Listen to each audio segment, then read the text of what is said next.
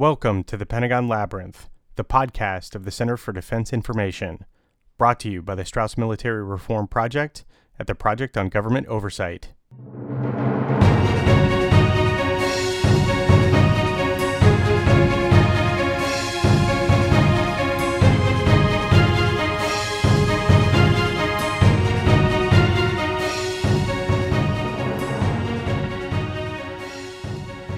I am really excited about what I have for you today because this is truly a remarkable story.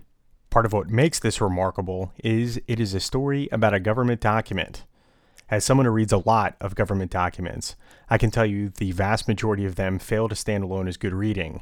But Marine Corps Doctrinal Publication 1, MCDP 1 Warfighting, does. It has actually transcended the military world. Many business leaders read it today to give them an edge over their competition. It has also impacted the world of sports because many coaches read it for the same reason. Even the U.S. Forest Service uses it to fight fires. Warfighting is the capstone doctrinal publication of the United States Marine Corps. All the rest of its doctrinal publications and tactical manuals are supposed to be based on the ideas in this one small book. What makes warfighting different is it isn't a how to manual.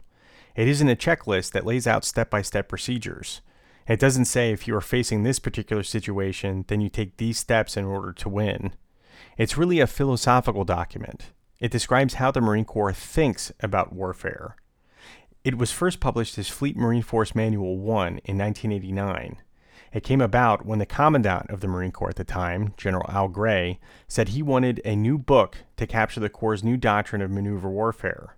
Before this, the Marine Corps followed the traditional American way of war, which was to leverage the industrial potential of the United States and use firepower to physically overpower the enemy in combat. This is more commonly referred to as a doctrine of firepower attrition warfare. And this is really nothing more than locking horns with the enemy with the idea of inflicting more casualties than he can bear before he does the same to you.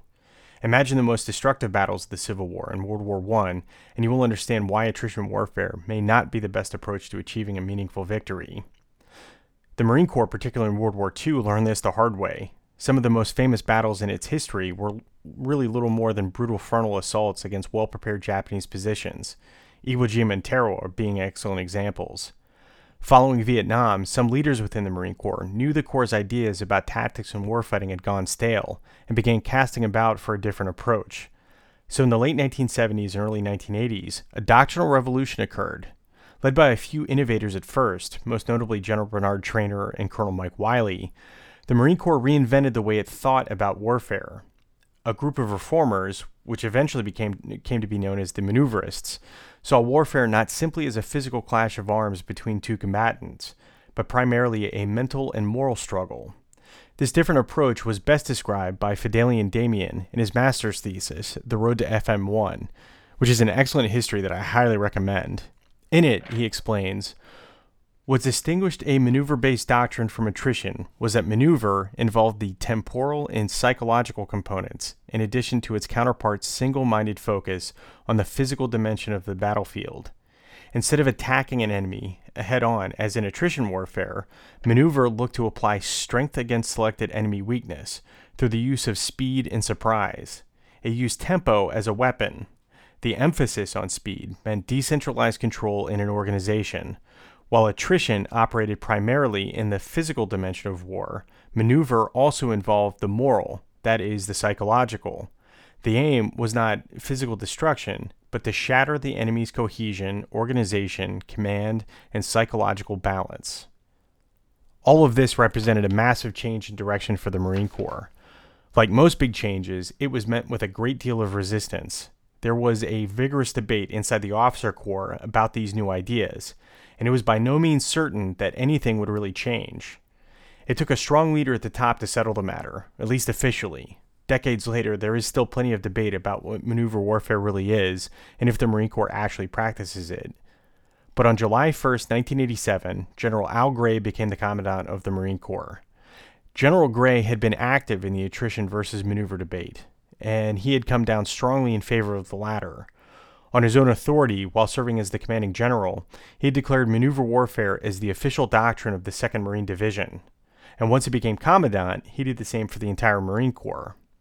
To begin the process of institutionalizing this change, General Gray decided the Marine Corps needed a document to clearly articulate its warfighting philosophy. And here's one of my favorite parts about this story. So, the services each have whole offices and departments to write doctrine and tactical manuals, and these are usually written by committee. So, the experts of a particular issue will gather and bat around ideas attempting to reach consensus and it is the quest for consensus that generally waters down publications like this, almost to the point of meaninglessness. General Gray understood this well, and so he made the decision to assign the task of writing the capstone doctoral publication to one person. The result is a document that has much more coherence than do the vast majority of other similar documents. Writing the premier document for the Marine Corps was obviously a prestigious assignment, and there were plenty of high ranking officers who wanted the job. Many of them saw this as a surefire ticket to the top. But rather than a colonel or a general, the job of writing the Marine Corps' most important document went to a captain. Anyone familiar with military ranks knows this is a fairly junior officer to be trusted with such an important assignment. The captain given this particular job was a man named John Schmitt, and I had the opportunity to sit down with him recently to talk about how one of the most enduring documents in American military history came to be. In 1985, I, I was assigned to the Doctrine Center. I just left 2nd Marine Division. I was a company commander in 2nd Light Armored Vehicle Battalion. Came to Quantico mid 1985, assigned to the Doctrine Center to write doctrine for LAV operations. Never ended up doing it. Ended up um, getting pulled off to do first Operational Handbook 6 1, which was ground combat operations. It was considered the capstone uh, ground combat manual. It was it wasn't doctrinal yet; it was pre-doctrinal, and then it went from there to warfighting. So you're working there, and this is in the in the mid 1980s. Can you kind of describe the uh, the atmosphere, doctrine wise, in the Marine Corps in the mid 1980s? Sure. Um, it was not uh, a hive of activity. The Doctrine Center was um, kind of a little backwater. Um, I think most of the officers were probably on their final tour um, most of them were majors, lieutenant colonels. Uh, I was one of only two uh, captains in the building, um, and the other one was a prior enlisted communications officer who was on his final tour. Um, so it was not really a place for up and comers, and, and, doctrine was not really considered a, um, I don't think, a really important job back then. Doctrine was at that time written by committee. So if you had to write a manual, what you did is you um, you know, you got you, you got the charter to write the manual. You called uh, a workshop. You brought in stakeholders from around the Marine Corps who had to do with your topic. So I, I wrote on ground combat. So I would bring in people from the four Marine divisions and um, you know the basic school, EWS representatives from from places like that, from the training establishment. Uh, we'd agree on an outline. We'd assign chapters. People would very quickly write the chapters, and then they would leave and then um, I was responsible, or or the, the, doctrine rep was then responsible for editing uh, and trying to turn it into a complete manual. But it was a committee product, and it and um, everybody essentially had veto authority, so you rarely said anything controversial, um, and it, it, was not what I would call um, really useful, powerful information typically as a result. Okay, before you before you were put in that position, this is right in the middle of the the attrition versus maneuver argument uh, that had been going on for a couple years in the Marine Corps at that point. How aware were you of, of that doctrinal turmoil? I was I was very aware of it. I um, got my commission in 1981. Uh, went through the basic school and, and infantry officer course. Was assigned to Second Marine Division in January of '82, which was as a platoon commander, which was just about the same time that General Gray assumed command of Second Marine Division, and uh, one of the first things he did was he he called all his officers and staff NCOs to the base theater. So we filled the base theater, and he announced that maneuver warfare was the official doctrine of Second Marine Division, and everybody needed to get on board. So um, and so we practiced maneuver warfare at Second Mar Div, um, and then every year he ran a big exercise at Fort Pickett, Virginia to practice maneuver warfare concepts. And because I was in the 3rd Battalion, 6th Marines, who never deployed anywhere, uh, I went to three consecutive Fort Pickett exercises. So I, I, had a good amount of practical experience. I'd started reading by then. I'd started reading, excuse me, before then, uh, but got very interested in the maneuver warfare texts. Um, uh, Bill uh, Bill uh, Lind's Maneuver Warfare Handbook, uh, Rommel's Attacks. I'd already read Sunza, Tzu, Panzer Leader, Panzer Battle, all the you know all the, the standard sources, and, and then some. Um, and I was reading the Gazette, so I was aware of the the articles pro and con uh, in the Marine Corps Gazettes. And I was very interested in it. And just from an intellectual point of view, uh, and because it was very empowering to junior officers, I, I, I, thought maneuver warfare was great. So I was very enthusiastic about it. Okay. Now, uh, most people, when we talk about maneuver warfare, we obviously think about John Boyd and patterns of conflict and, and all of the work that he did. Uh, how much contact did you have with him? Did you ever see him deliver patterns of conflict? Sure. Um, he got invited to Quantico every so often to Command and Staff College, and he would give patterns of conflict. And uh, the Doctrine Center was just around the corner from Command and Staff, so I walked over there to uh, to listen to patterns of conflict, and I, I, was introduced to John. And then after I had written OH 6-1, before I wrote what's, what's OH OH 6-1 Operational Handbook 6-1 was the the pre-doctrinal ground combat operations capstone manual. Uh, and so after I had written that, which gained me a little notoriety, uh, I was introduced to John, and he was working on a brief called Organic, in, uh, Organic Design for Command and Control, which he had not finished yet. And I actually, um, he was staying in his daughter's apartment up in Alexandria, and I actually spent two days. Uh, I traveled up up to Alexandria, and he took me personally through organic design. Um, uh, just him and me in the living room of his daughter's apartment. And then as so he and I got to know each other, and he would call me on the phone and and bounce ideas off me and that kind of thing. And and so it was basically the same deal with his other briefings. I, you know um, the um, the you know strategic game. Uh, uh, and uh, the others, when he developed those things, I would usually get sort of a, a personal introduction. So you were subject to some of those midnight phone calls. I was absolutely. Um, Eleven o'clock at night, seven o'clock on a Sunday morning. Um, time seemed to mean nothing to John, uh, and I know he must have. You know, when I answered the phone, he would say, you know, he must have introduced himself, but it didn't seem like it. It seemed like he just picked up in mid sentence where we had left off the last time we were talking, and um, I, and and he just talked, and, you know, for two hours, and I would just nod my head and go, uh huh, uh huh, just to let him know I was still there and still listening. But it, it really wasn't a dialogue. It was really John Boyd, you know, looking for somebody to bounce his ideas off of to see how they sounded to him. Okay. So describe the, the process uh, or d- describe how you came to be the guy who wrote what became FMFM1. Uh, I'm I'm not completely sure how I became the guy. Like I said, I I had written. Well, I was assigned to the Doctrine Center to write LAV doctrine, and I so I started. And uh, our problem was we didn't have any uh, consistent basic doctrine. So I'd, I'd, get to the chapter on LAV and the offense, and I'd say, well, what's our what's our basic offensive doctrine? We don't really have anything consistent. And when I get to the chapter on defense, it was the same thing. Well, what's our basic defensive ground defensive doctrine? We don't have any. So I kept complaining enough that my boss said, "Fine, Schmitt, you write the capstone ground combat manual." So I wrote that, and and um, I did not. I, I, I started a workshop, but unlike um, you know previous manuals where you you farmed out chapters and, and different people wrote them. I wanted to write the whole thing because I wanted to, to have a wanted it to have a consistent voice. But anyway, I wrote it and I kept sticking maneuver warfare into it because I was a true believer um, and and I thought it was the way to go. And I saw myself as an insurgent. Um, you know, trying to trying to help with the insurgency. So I was sticking maneuver warfare into the manual.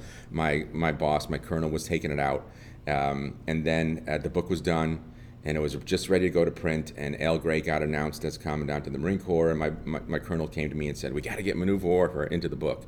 So I wrote a short chapter on maneuver warfare that we stuck into the front of the book, uh, which stuck out like a sore thumb because it didn't fit with anything in the rest of the book. But at least we had maneuver warfare in a proto doctrinal manual, which um, and it was fairly well received. So. Um, and so I, I think based on that, I, I was chosen as the guy to uh, to write FMFM1. Right, because I think that's the most amazing part about this story. Because you were a captain at the right. time, and when most of us think about military doctrinal manuals, we do think about committees of colonels and, and generals getting involved. And but you were a, a captain working at a, a, little branch in Quantico, and you drafted what became uh, an enduring capstone doctoral manual. Yes, it, it, it was pretty amazing. There, everybody assumed it was going to be um, well. uh, It, it had been made pretty clear that this was not going to be a committee product. It's, this was going to be Al Gray's book, and that he was going to pick an author. Everybody assumed it was going to be a colonel, and there were colonels lining up, you know, around the block to audition for the job, and um, and he was pulling people. Um, you know, he, Quantico was going to become the hub of, of his movement. Uh, in fact, the Doctrine Center, that little backwater, was going to become the, the, the core of what became the Warfighting Center. Um, and people, and he was pulling people from all over the Marine Corps, uh, and everybody was assuming he was just going to pull somebody from somewhere and, and install him and, and have him write the thing. I don't know why he decided to actually go into the existing branch uh, and use somebody from the inside, and, and why he chose a captain to do it. That's all still a mystery to me. And see, I think that's that's really interesting, just because uh, knowing how the bureaucracy works and how it can take literally years uh, to write even kind of a basic little manual to do one single procedure can take years and years to work through the entire system. Uh, the simple fact that uh, for the most part, this seems like it was a project of one captain and the commandant of the Marine Corps uh, that put this together. That, that's a that's a really amazing thing uh, to me. What was? Uh, how long did it take you to to draw up the the first draft of of FMFM one? The first, the first draft, um, probably between two and three months. Um, it, it was an amazing process because there, there was no committee, and it was just me and General Gray. Um, he said, "You're writing this book for me and nobody else. Uh, you don't have to please anybody else. You only have to please me. If anybody tries to unduly influence the book, you let me know about it, and it will stop." Uh, you don't have to staff it through anybody, and it was not staffed. The book was never staffed. He said you're free to talk to whomever you want to, uh, but but um, the only person you have to please is me. So it was just me and him, um, and I had no other responsibilities, and so I, I produced the first draft, and I think about two to three months. I don't I don't know for sure. I know the whole thing took about about four, uh, but but there was no requirement for an initial draft. So so that date doesn't stick out in my mind. I was just responsible for producing the final manual when I was ready to produce it. And I, was not given a timeline. That was um, he told me to get it right, and it was that's how long it took me. So, what was the the writing process for you? Can you describe that one for me? The, sure. Um, I, I, thought I was going to have a lot of interaction with General Gray and get a lot of guidance and, and be showing him drafts and, and those kinds of things. And, and that's not how it turned out. I met him twice over the uh, during the course of the development of the manual. Once at the beginning, and then once about halfway through. When in fact I, I, I had a, a, complete draft, and each of those sessions took about two hours. Uh, and it was it was him and me. There were other people in the room, but it was the conversation was was him and me. In fact, we were in the conference room. I remember the very first one. We were in the conference room at the Doctrine Center, now the Warfighting Center, big conference table, and then a bunch of chairs around the outside of the room, the perimeter of the room, and he and I were sitting at the conference table. The rest of the chairs at the table were empty. It was just him and me, and then all these colonels and a couple of generals were sitting around the perimeter of the room, and it was it was him and me talking, and everybody else listening. Um, and I I produced an outline. I had a rough outline for him, and because um, I, I, I wanted to give him an indication of where I was going. And of course, in any book like this, you start with the discussion of the principles of war because that's what you do because the principles of war are sacrosanct. So I said, okay, and of course we'll start chapter one with a discussion of the principles of war. And he goes, "What what principles of war, Captain?" And I, I was flabbergasted. I, I didn't I didn't know what to say. I sputtered because uh, is it possible the commandant of the Marine Corps doesn't know what the principles of war are? So I said, "You know, sir, the principles of war." And he goes, "What principles?" And and I again, I, I didn't know what to say, and I sputtered some more. I said, "The principle, the principles of war. You know, MOOSEMUSS, sir. You've heard of MOOSEMUSS?" And then he got this grin on his face, and he said, "Oh, those principles of war." And and what I realized he was telling me was, "Why are you hung up?" on this list of nine things that JFC Fuller came up with in 1921. You know, can't you do better than that? And and it was like he had punched me in the gut because I, I realized what he was telling me was you need to open up your aperture a little bit this is going to be a more revolutionary book than you're thinking of, right? The, the principles of war are conventional thinking. You need to be thinking more creatively than that. And it was not until that point that I realized how um, revolutionary this book was going to be. I think I, I had been thinking in much more conventional terms up to that point, and I went back to my little cubicle afterwards, and I thought, oh my gosh, this is bigger than I realized. Um, everything, everything is on the table here. If the if the principles of war are on the table, then everything is on the table. And I started thinking much more ambitiously uh, about what this thing was going to become. So that so that's kind of how our our relationship was. He did not he did never gave me direct guidance. He would not do it. He would tell me sea stories, and I'd ask him a question, and he'd say, "Let me tell you a story about Little Al Gray," and he'd tell you a story about his experience, and I'd and I, so I'd ask him another question, a more pointed question. He'd say, Let me tell you another story about Little Al Gray. But he would never,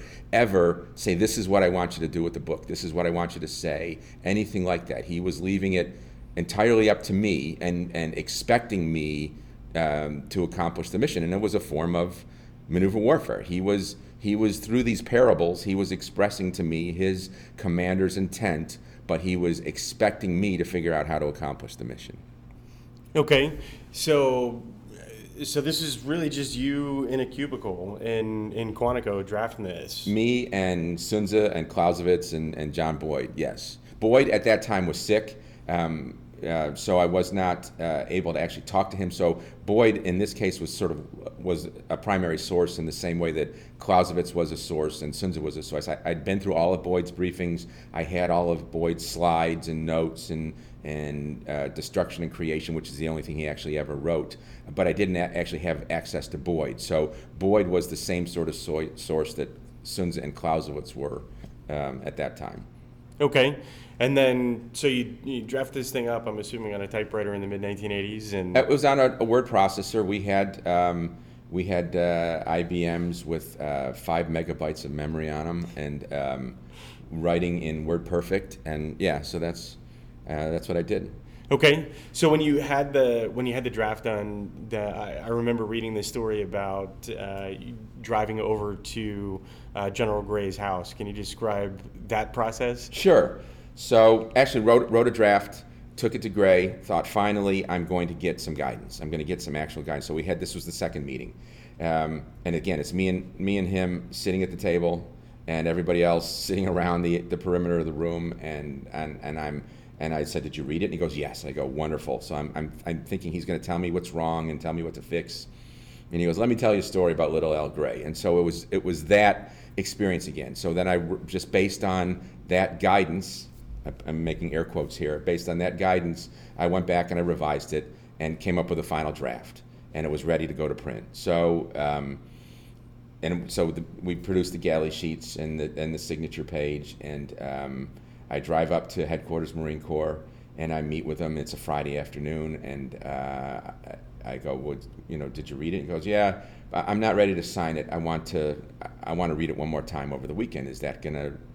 Is that gonna? You know, be a problem for you? And I said, no, it's not going to be a problem at all because I'm just going to be sleeping out here in your outer office all weekend, waiting for you Monday morning. He goes, he goes, Captain, just go home and I will sign it Monday. Come back at, at 10 o'clock Monday morning. So I went home.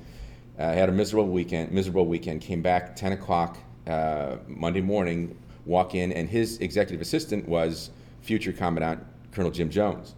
And Jones goes, Schmitt, what the hell are you doing here? I, and I go, the Commandant told me to come uh, meet him at 10 o'clock. He's going to sign my manual. And he goes, he's not here. And I go, well, he told me to be here. And he goes, he's, he's working at home this morning. Nobody has seen him. Uh, he goes, all right, I better call him. So he calls over there and um, you know, I hear him talking on the phone, and he gets off the phone. and He goes, "All right, we're going to put you in the car and send you over to his quarters."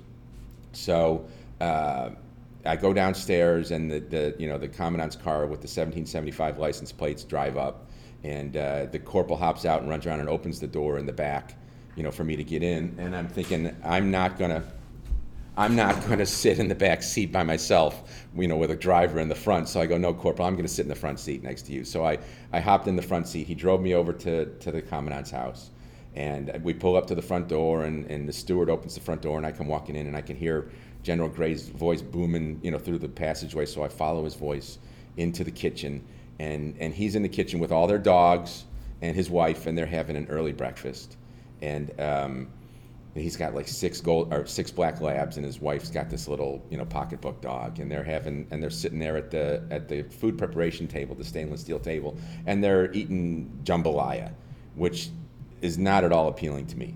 Uh, and he goes, "We're just having an early uh, early lunch. Why don't you join us?" And I go, "No, sir, that's okay. It's still kind of early." And he goes, "No, no, have some have some jambalaya." And I said, "No, seriously, sir, I'm, I'm not hungry. That's really generous of you, but no thanks." And he goes, "I made it." And I said, "Oh, I'd love some jambalaya, sir." So so General Gray, you know, gets a bowl out and and personally dishes me out some jambalaya, and they set it there on the table, and they both sit and watch me with these expectant grins on their face as I as I choke down the jambalaya. I'm a very picky eater, and uh, and I so I finished it. and I go, sir, that was the best jambalaya I ever had, which was true because it was the only time I'd ever eaten jambalaya.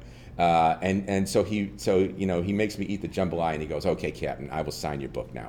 Uh, and so at first he gives me a tour of the commandant's house. He takes me all through the commandant's house, and, and he's explaining that you know we got this piece of furniture from the Queen of England, and you know such and such a year, and, and so on and so forth. So I got a personalized tour, and his six black labs are following us as we walk through the house, and we ended up in his library, which is a beautiful library with you know uh, floor to ceiling bookcases that are just filled with books you know, with one of those ladders on wheels that, that slides around so that he can get, you know, to the top shelves. Just a, a gorgeous room. And so he and I just sat there and we talked about, you know, some of our favorite books for a little while. And then he said, give me the pen. And, he, and um, I, I, gave him the pen and he signed it. Um, he did not change a single word in the main body of, of uh, the text. The only thing he changed was in the forward, it had said, I expect every Marine officer to read this book. And he inserted the words and reread. Um, and so we had to get that the forward redone. But um, otherwise, he signed it just as I had written it. What, what was your reaction to that? Um, I obviously I was I was really pleased. Um, at, at, that point, I don't know that it completely surprised me because it, he made it pretty clear that he was not going to micromanage the book. Either he was going to like the book or he wasn't going to like the book. Um, but he wasn't going to micromanage the book. And so I guess at that stage, uh, and, and the whole th- the whole experience was kind of surreal anyway. So I guess I'm not really sure what you know, I wasn't really sure what to think about it. After he signed the manual, what what was the the next part of that whole process? So um, we had started giving some thought to how we get the word out, and um, uh, P.K. Van Riper, then a brigadier general, um, whom I'd met as a lieutenant colonel when he came out for that the OH 6-1 writing conference. He had been brought back to Quantico now to stand up Marine Corps University, and he was one of the guys. You know, I, I said there were three sources: the, Sun Tzu, Clausewitz, and Boyd were my three primary sources. The three people that I talked to the most were P.K. Van Riper, uh, Colonel Mike Wyly, and Bill Lind. I talked to Van Riper practically on a daily basis. I beat a path over to Command and Staff College, where he had been installed uh, to stand up the university, and, and I would go over there and we would just talk theory and things like that, and Clausewitz and Sun Tzu, and, and sometimes I would I would bring a paragraph and I'd literally just four or five sentences because I knew the words needed to be perfect, uh, and so I would I would get him some feedback, and I talked to Wyly. Um, pretty much about once a week i'd show him a section of the book. When i had a chapter done i would show him that. And, and I would, again i would just bounce ideas off him and, and get his feedback. And then about once a month i would drive up to washington and meet with bill lind. And bill bill actually edited. Bill's a, a fantastic editor in addition to being just a really smart guy.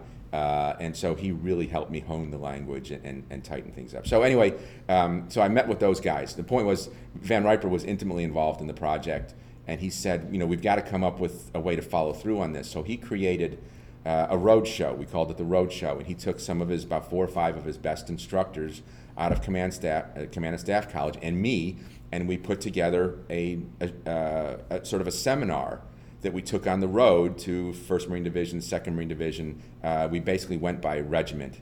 Um, you know, so we'd go out to First Marines, and there'd be an all officers call, and we would go through FMFM1 with these guys, and then others supporting stuff. And, and the book hadn't even come out at this point, so we were going around with pa- paper copies of the book, which we would hand out and have them read it right there on the spot, and then talk about it chapter by chapter, and then collect them back up, you know, to take to the next regiment and that sort of thing.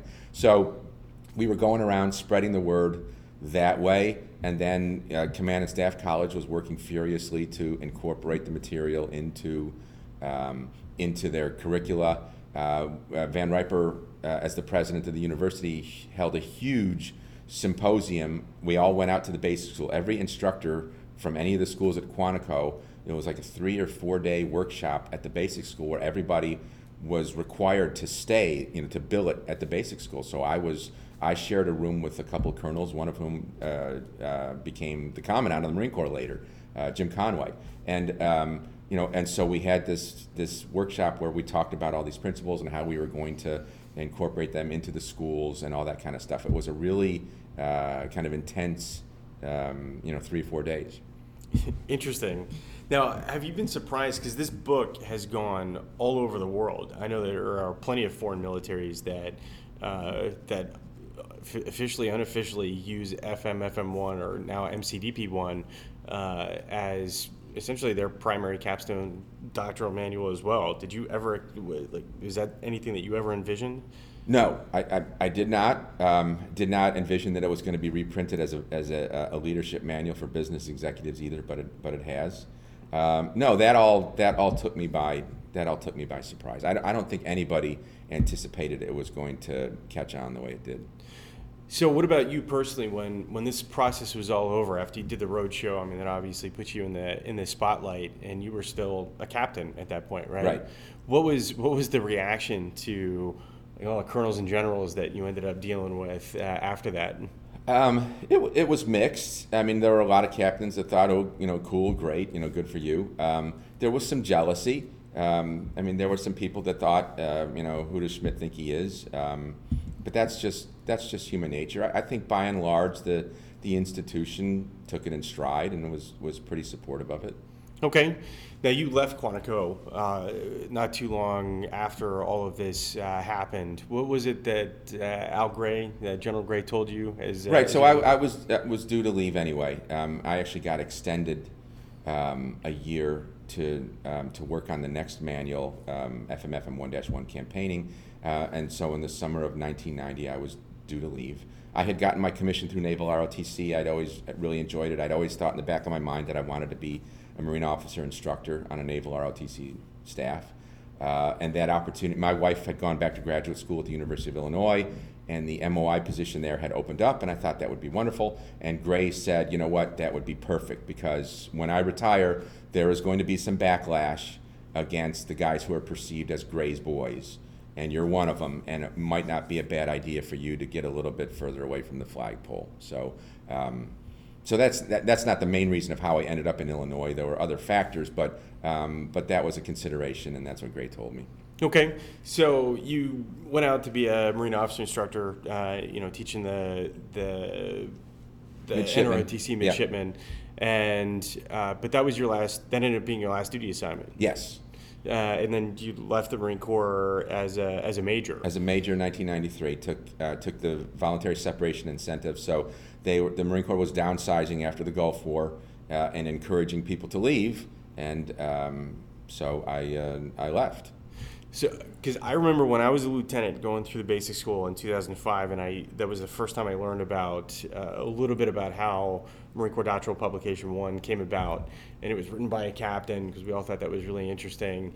And uh, but then that you left as a major, and that was always a bit of a mystery to me. I never, uh, I didn't at that point I didn't follow up on that that much, but I did think that was really interesting that the the gentleman who wrote this manual didn't end up becoming the commandant of the Marine Corps. Essentially, that was my plan. Uh, I, I, always uh, assumed I was going to uh, stick around as long as I could, um, but my wife had other other ideas. It was just purely a family decision um, to uh, to leave the Marine Corps and pursue something else. Uh, but but yeah um, yeah I was I loved being a, a Marine officer and and and my original plan had been to to make a career of it, but um, for family reasons, it just didn't turn out that way. Okay, so now years what are we 26 27 years uh, later now? Yeah. Uh, what are your what are your thoughts about this uh, about this whole because it's really a phenomena uh, you know the maneuver warfare uh, arguments in the Marine Corps Marine Corps doctrinal publication one it's endured probably longer than I'm assuming that you thought it ever would. Yeah.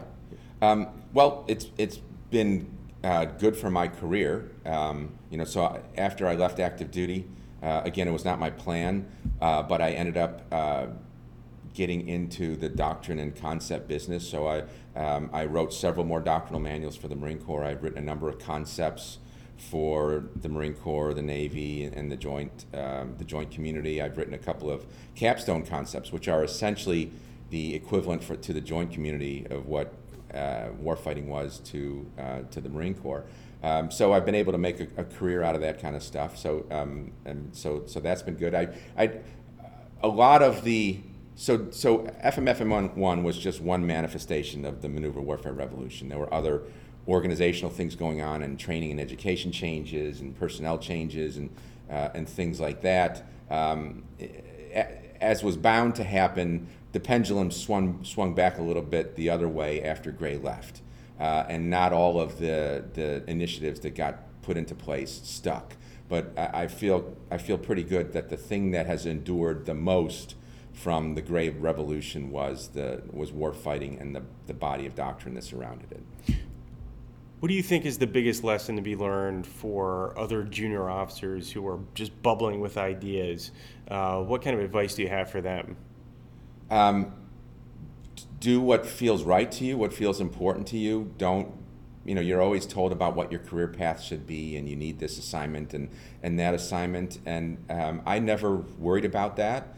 Um, I, I did the stuff that, that sounded like it was going to be rewarding uh, and I'd sort of let the, my career fall out the way it did, um, and and then you know be ready. I mean, I, I, was not, I was not, I was. It was sort of, it was well, it was. It was just luck that I was in the position I was in, um, that I was able to uh, to write war fighting. But I, but I was ready. I mean, I, prepared myself intellectually. I'd done a lot of reading. I, I, had, I had been thinking about it. I had been writing about it. Uh, I'd written some articles in the Gazette. Um, I mean, so intellectually, I was ready when the opportunity came, and I exploited the opportunity when it did. Um, so I would say, you know, develop yourself.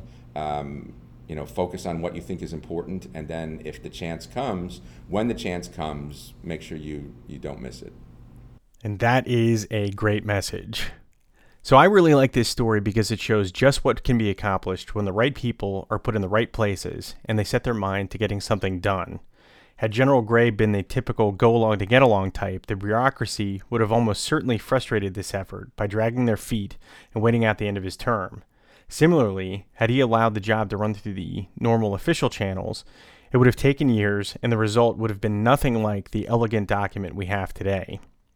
Well, thank you for listening. You can learn more about military reform, find links to what we've discussed, and leave us comments by visiting our website at pogo.org/straus. There you can also learn about our other investigations and efforts to make the military more ethical and effective at a significantly lower cost.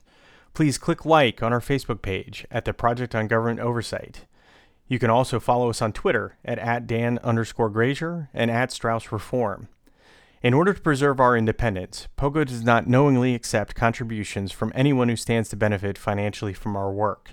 If you would like to get involved and help POGO and the Center for Defense Information's work promoting an effective, open, and affordable government, please consider making a donation. Just click on the red donation icon at the top of our homepage. I'm Dan Grazier, the Jack Shanahan Fellow here at the Center for Defense Information at POGO. Please stay tuned as we will continue to help you navigate the Pentagon Labyrinth.